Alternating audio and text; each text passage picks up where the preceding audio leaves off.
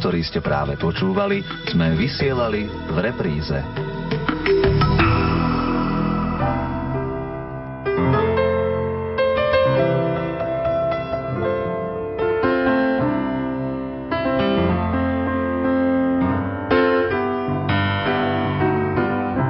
Pred priamým prenosom z Fatimskej soboty, milí poslucháči, vám ponúkame liturgický prehľad slávení v mesiaci január.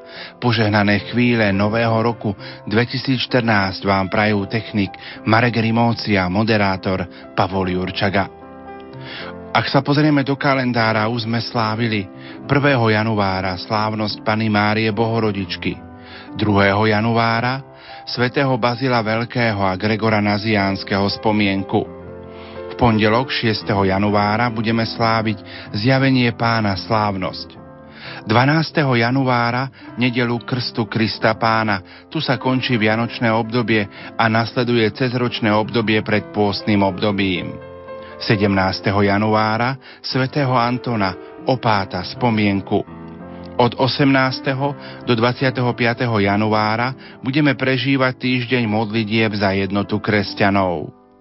20. januára to bude svätého Šebastiána mučeníka, ktorý je hlavný patrón ordinariátu ozbrojených síl a ozbrojených zborov v Slovenskej republike. Je to titul katedrály. 21. januára svätej Agnesy, Panny a mučenice spomienka. 24. januára svätého Františka Saleského, biskupa a učiteľa cirkvy, spomienka. 25. januára obrátenie svätého Apoštola Pavla, sviatok. 28. januára svätého Tomáša Akvinského spomienku a 31. januára svätého Jána Boska kniaza. Pripomeniem aj úmysly apoštolátu modlitby, všeobecný, aby všetci podporovali pravý hospodársky rozvoj, ktorý rešpektuje dôstojnosť všetkých národov.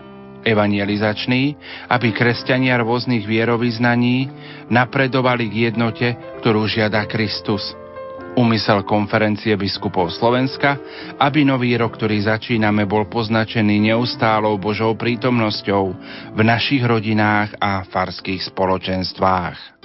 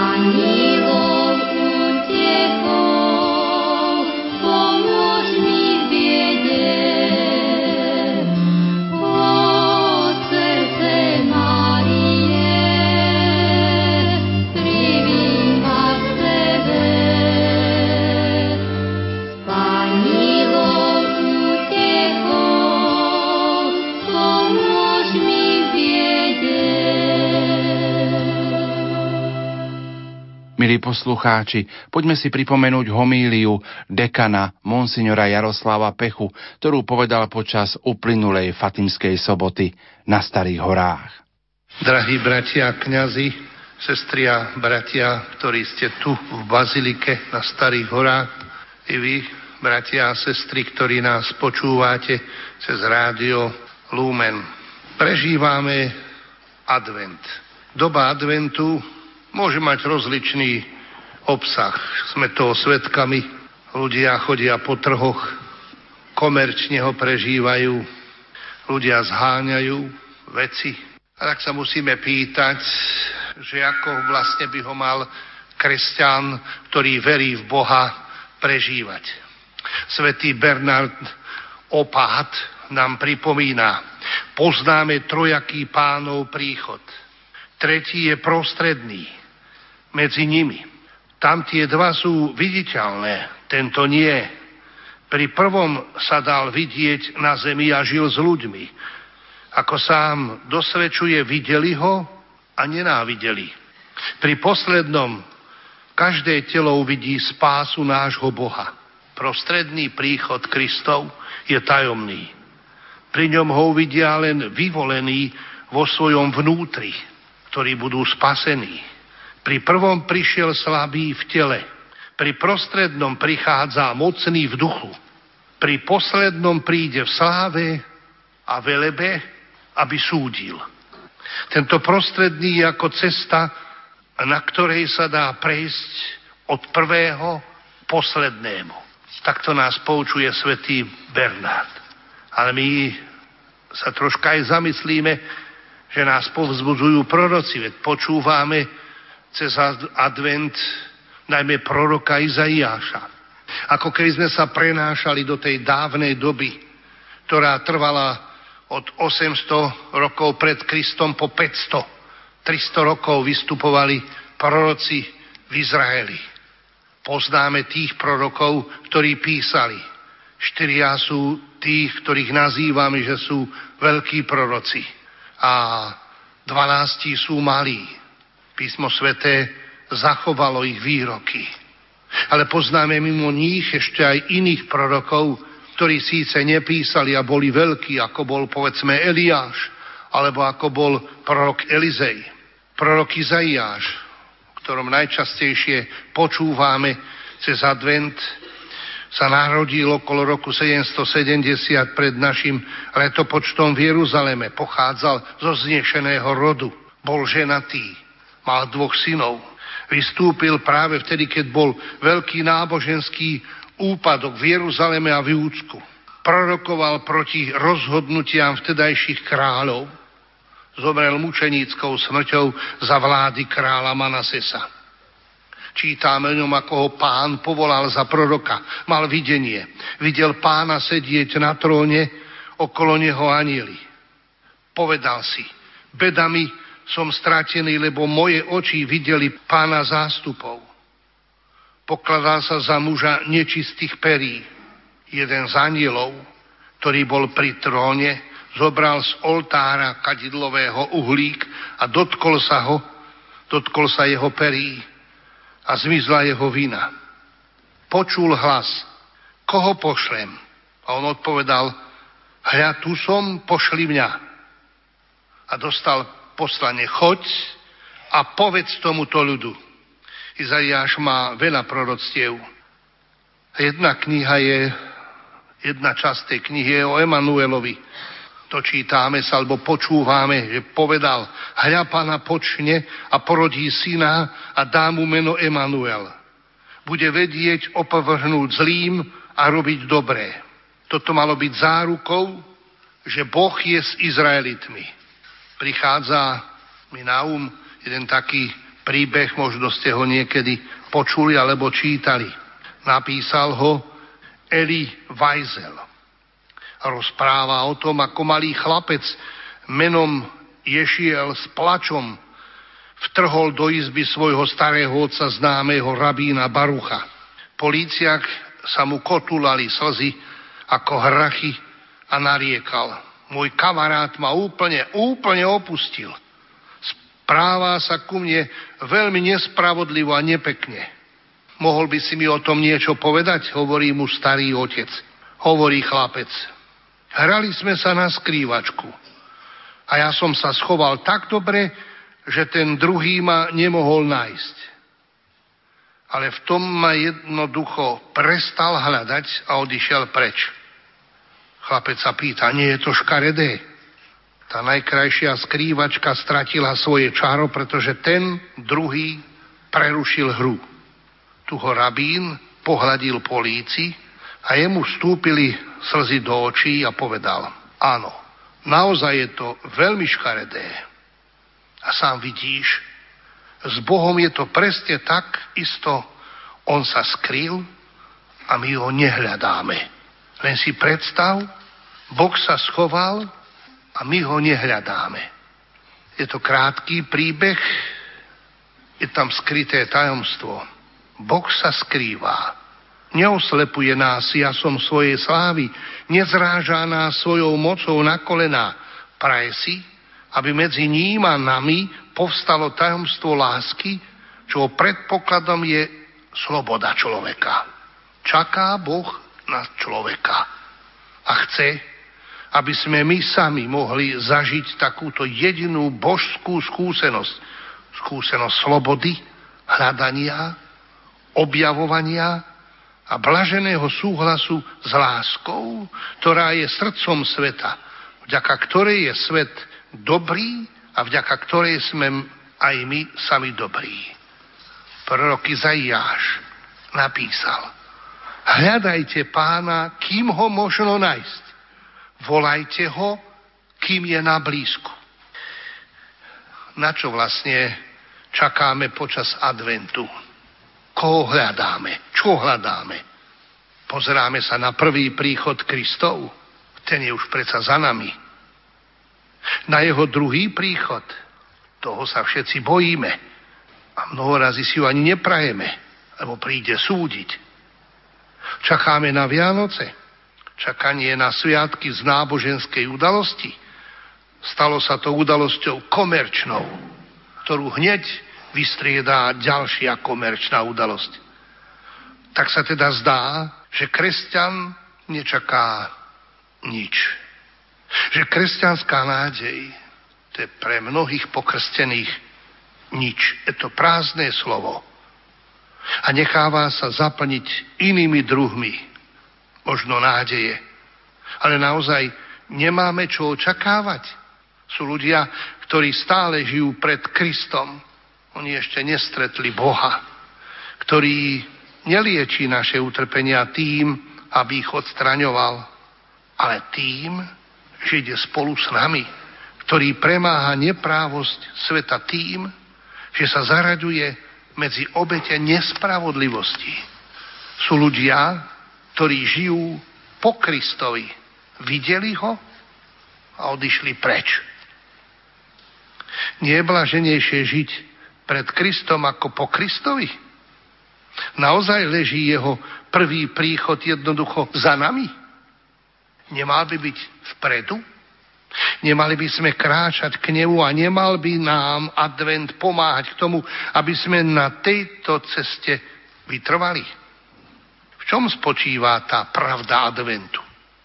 Pravda adventu je v tom, že advent tu už bol, ale že advent ten aj stále trvá. Hľadajte pána, kým ho možno nájsť. Volajte ho, kým je na blízku. To by mal byť obsah prežívania nášho adventu. Znamená, že my všetci nemôžeme Boha nájsť iným spôsobom ako tým, že mu ideme v ústretí, že ho hľadáme. Ešte by som pripomenul nakoniec slova proroka Izaiáša, ktoré sú veľmi výstižné. Ak neuveríte, neobstojíte. Amen. V roku 2014 si pripomenieme 450. výročie prvého zázraku na príhovor Panny Márie v Šaštíne a 50. výročie potvrdenia sedem bolestnej Panny Márie za patrónku Slovenska pápežom Pavlom VI. Na Slovensku prežívame rok 7 bolesnej Panny Márie. 1. júla v roku 1995 navštívil našu národnú svetinu aj pápež Ján Pavol II. Pripomeňme si to v nasledujúcej zvukovej nahrávke.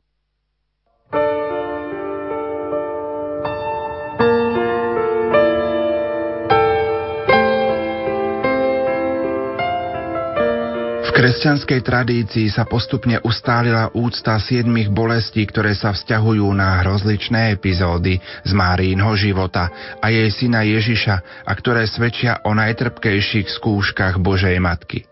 Simeonovo proroctvo Útek do Egypta Strata 12-ročného Ježiša Stretnutie s Ježišom na krížovej ceste Ježišovo ukrižovanie Sňatie Kristovho tela z kríža a vloženie do lona bolestnej matky. Pochovávanie pána Ježiša. Číslo 7 vyjadruje v Biblii plnosť, v tomto prípade plnosť bolesti. Sviatok k úcte 7 bolestnej sa v cirkvi slávil už v 15. storočí. V súčasnosti sa slávi 15. septembra po sviatku povýšenia Svetého kríža.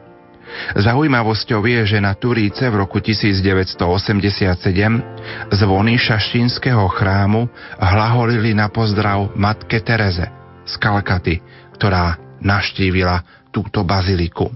Svetý otec Jan Pavol II na úvod Svetej Omše Slovákom adresoval tieto slová. Milovaní bratia a sestry, prišiel som s veľkou radostou ako putník pozdraviť Matku Božiu sedem bolestnú a slúžiť eucharistickú obetu pred milostivou sochou vašej patronky tu v Šastíne. Spolu s ňou sa s Ježišom Kristom v duchu svetem. Obetujeme nebeskému Otcovi, a vyprosujeme hojnosť milosti pre celý slovenský národ a pre celý svet. V tejto chvíli si vypočujme príhovor svätého Otca, ktorý povedal slovenskému národu pred Šaštínskou bazilikou 1. júla roku 1995. Ty si mať dobrotíva, patronka ľutostíva, oroduj vždy za náš národ u svojho syna. Takto spievajú putníci, keď prichádzajú do Šaština z celého Slovenska. Pozdravujú Božiu Matku, svoju patronku. Podobne ju pozdravujú aj polskí putníci v Čestohovej. Ty si veľká sláva nášho národa. Drahí bratia, sestry, tu v Šaštine je národná sviatiňa Slovenska. Dnes do tejto baziliky prichádza pápež ako putník hneď na začiatku svojej apoštolskej navštevy. Táto sviatiňa si pamätá veľa pokolení putníkov, ktorí sem prichádzali zo všetkých končín vašej krajiny a uchováva spomienku na všetko, čo úzko súvisí s ich životom.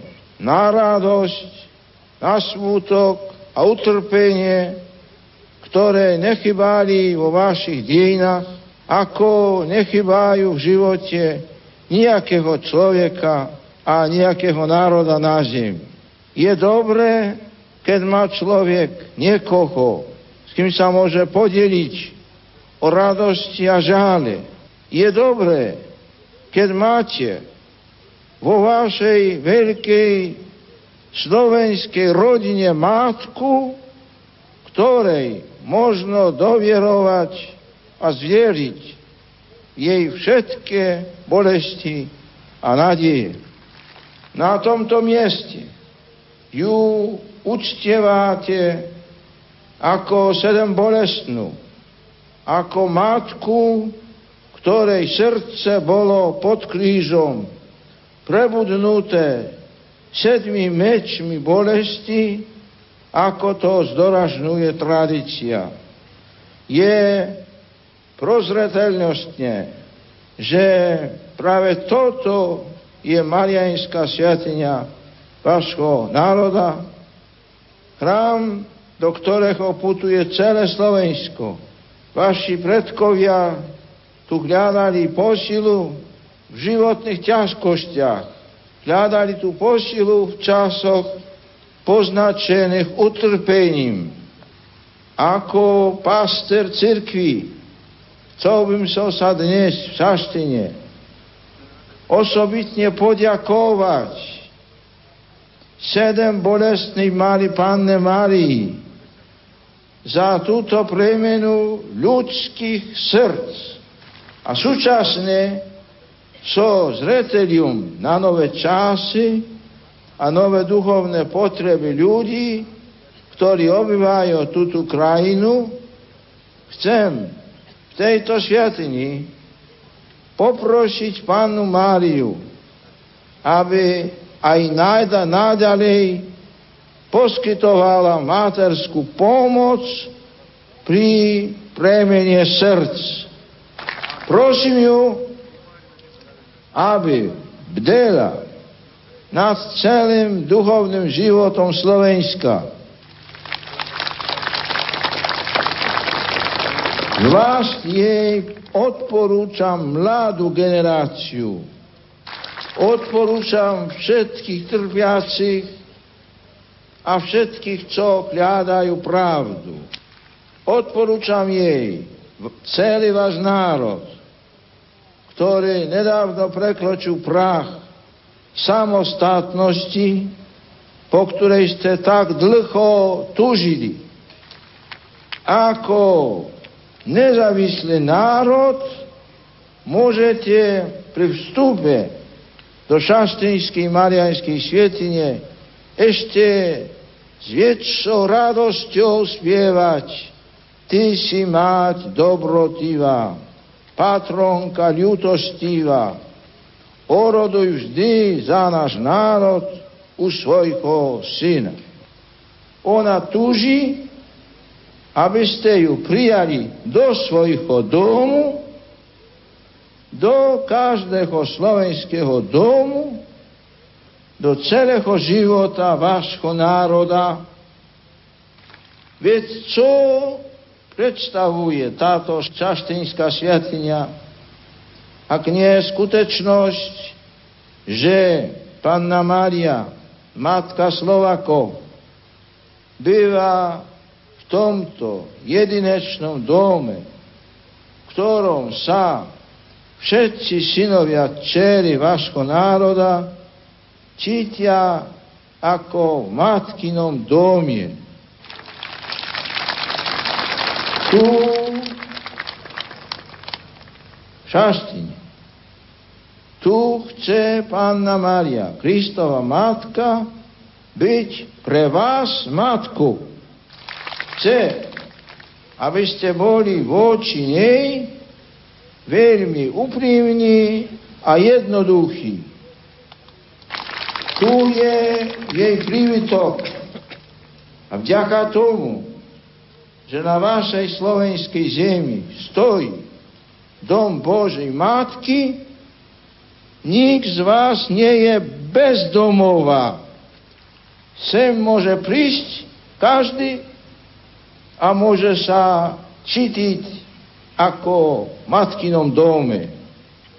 Dnešnú navštevu Šaštínskej sviatine sa pápiež chce osobitne poďakovať Božej Matce za tento rodinný domov, ktorým sa môžu všetci obyvateľia Slovenska všetci veriaci, bez ohľadu na ich národnú príslušnosť, cítiť ako doma a zvieriť sa láske matky, ktorá ich tu stále čaká. Čaká, aby ich vypočula, pochopila a posilnila. Mária, Matka Kristova, Matka Církvy, naša Matka, oroduj za nás. Amen.